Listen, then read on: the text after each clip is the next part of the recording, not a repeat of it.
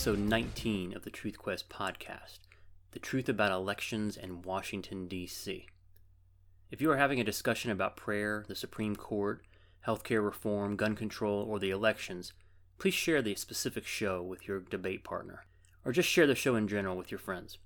If you are so inclined, please give the podcast a five star rating in iTunes, and also please consider supporting the show financially all donations will be used to expand the reach of the show via Facebook or Twitter advertising. See the show notes page at truthquest.podbean.com for the link to the support page and to the show notes for today's episode. And finally, please join the conversation on Facebook at facebook.com forward slash truthquest podcast.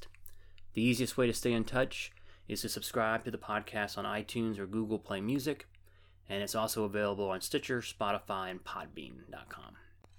Given this week's midterm federal elections, where the Democrats took back control of the House of Representatives and the Republicans bolstered their numbers in the Senate, I wanted to record a quick episode to address the election fatigue that many of you may be suffering from, regardless of your political persuasion. I remembered a blog post I wrote back in 2016 where I essentially chastised myself for spending so much time and energy focusing on what happens in Washington, D.C. After all, if we live by the Constitution as written and ratified, the federal government's power over our lives would be severely limited, and quite frankly, we wouldn't really care what went on in that faraway city unless there was a war going on. As long as the mail was delivered, international trade was unencumbered, the coined money was not losing value, we wouldn't care less. Unfortunately, the federal government's size and scope are so far out of whack with the Founding Fathers' written requirements that we do end up spending an exorbitant amount of time paying attention to what the President, Congress, and the Supreme Court are up to.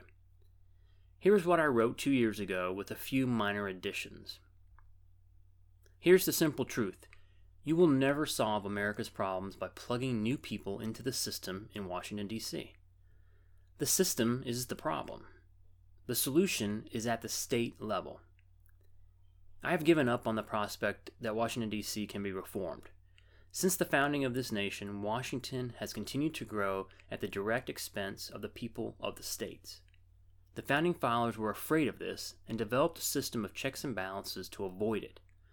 Those checks and balances have failed, leaving us with few options. Because of this, I believe the best use of America's limited attention span towards politics and public policy is at the state level. Consider the evidence against the federal government. The executive and legislative branches are overreaching, arrogant, waste ridden, inefficient, unresponsive to their constituents, corrupt, controlled by special interest, obsessed with reelection, the architects of crony capitalism, irresponsible, unaccountable, out of control, and they break their own rules. With the unseating of incumbents virtually impossible as they enjoy a 90% plus reelection record, career politicians now play us, and along with them comes the thousands of lobbyists and interest groups fraught with millions and sometimes billions of dollars to throw around. The judiciary, rather than interpreting the Constitution, it consistently legislates from the bench and creates unconstitutional rights out of thin air using its own concocted precedents. Listen to episode 16 for more on that.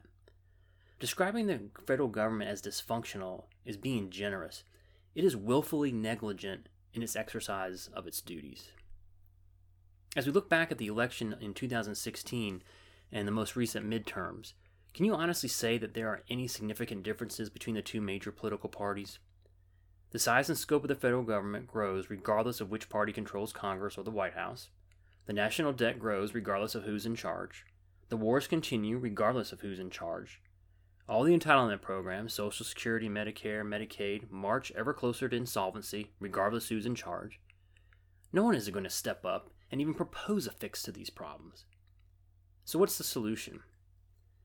The rightful remedy is for the states to unapologetically assume their proper role under the Constitution that of a principal.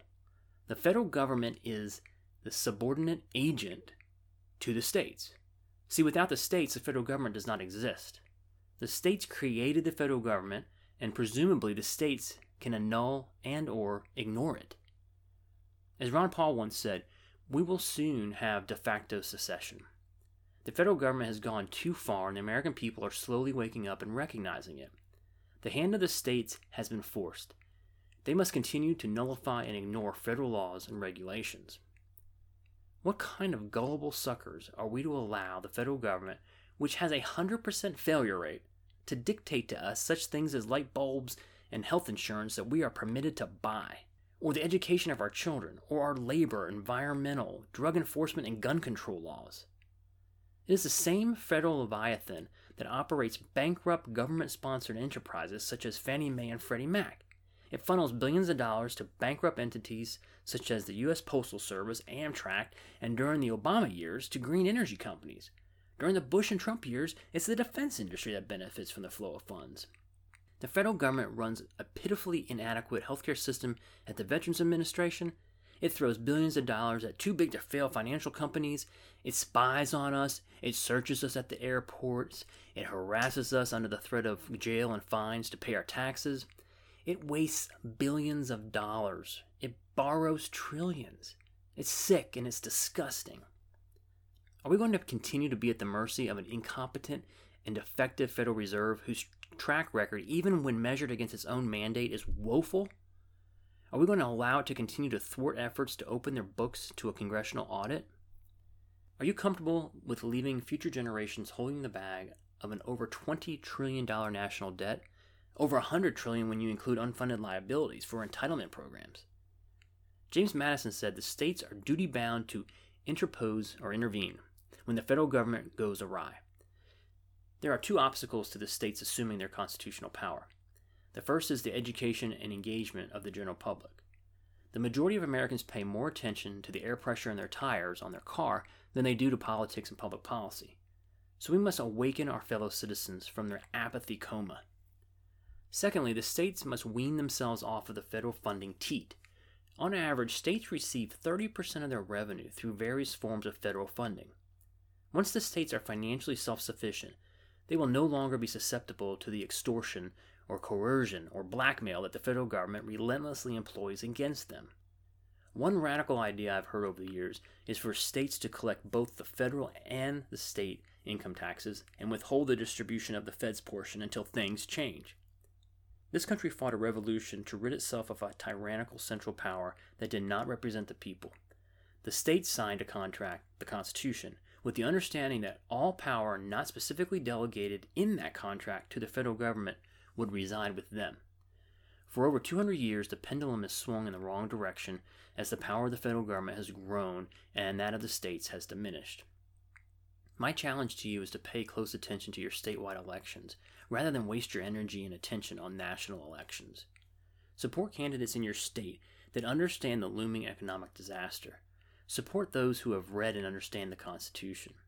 Support those who understand states' rights and are willing to flip off lawmakers and bureaucrats in Washington through nullification legislation.